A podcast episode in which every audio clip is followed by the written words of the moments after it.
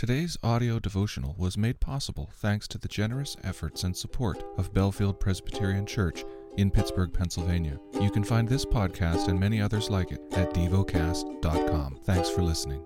The lesson is from the book of 1 Samuel. Chapter 3 Now the young man Samuel was ministering to the Lord under Eli, and the word of the Lord was rare in those days. There was no frequent vision. At that time Eli, whose eyesight had begun to grow dim so that he could not see, was lying down in his own place. The lamp of God had not gone yet out, and Samuel was lying down in the temple of the Lord where the ark of God was. Then the Lord called Samuel, and he said, Here I am, and ran to Eli and said, Here I am, for you called me. But he said, I did not call, lie down again. So he went and lay down. And the Lord called again, Samuel! And Samuel arose and went to Eli and said, Here I am, for you called me. But he said, I did not call you, my son, lie down again. Now Samuel did not yet know the Lord, and the word of the Lord had not yet been revealed to him. And the Lord called Samuel again the third time. And he arose and went to Eli and said, Here I am, for you called me.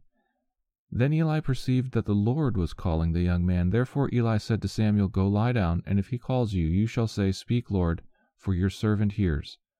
So Samuel went and lay down in his place. And the Lord came and stood, calling as at other times, Samuel, Samuel. And Samuel said, Speak, for your servant hears. Then the Lord said to Samuel, Behold, I am about to do a thing in Israel, at which the two ears of every one who hears it will tingle. On that day I will fulfill against Eli all that I have spoken concerning his house from beginning to end. And I declare to him that I am about to punish his house forever for the iniquity that he knew because his sons were blaspheming God, and he did not restrain them. Therefore I swear to the house of Eli that the iniquity of Eli's house shall not be atoned for by sacrifice or offering forever. Samuel lay until morning, then he opened the doors of the house of the Lord. And Samuel was afraid to tell the vision to Eli. But Eli called Samuel and said, Samuel, my son. And he said, Here I am. And Eli said, What was it that he told you? Do not hide it from me.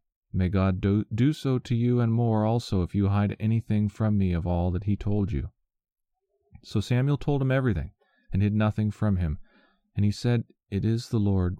Let him do what he seems good to him. And Samuel grew, and the Lord was with him, and let none of his words fall to the ground.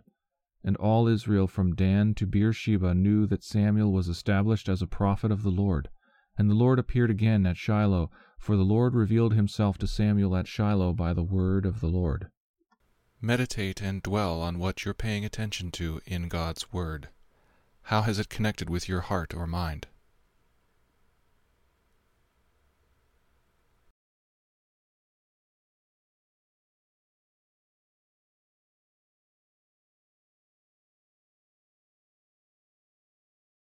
Pray to God freely about what has moved you today.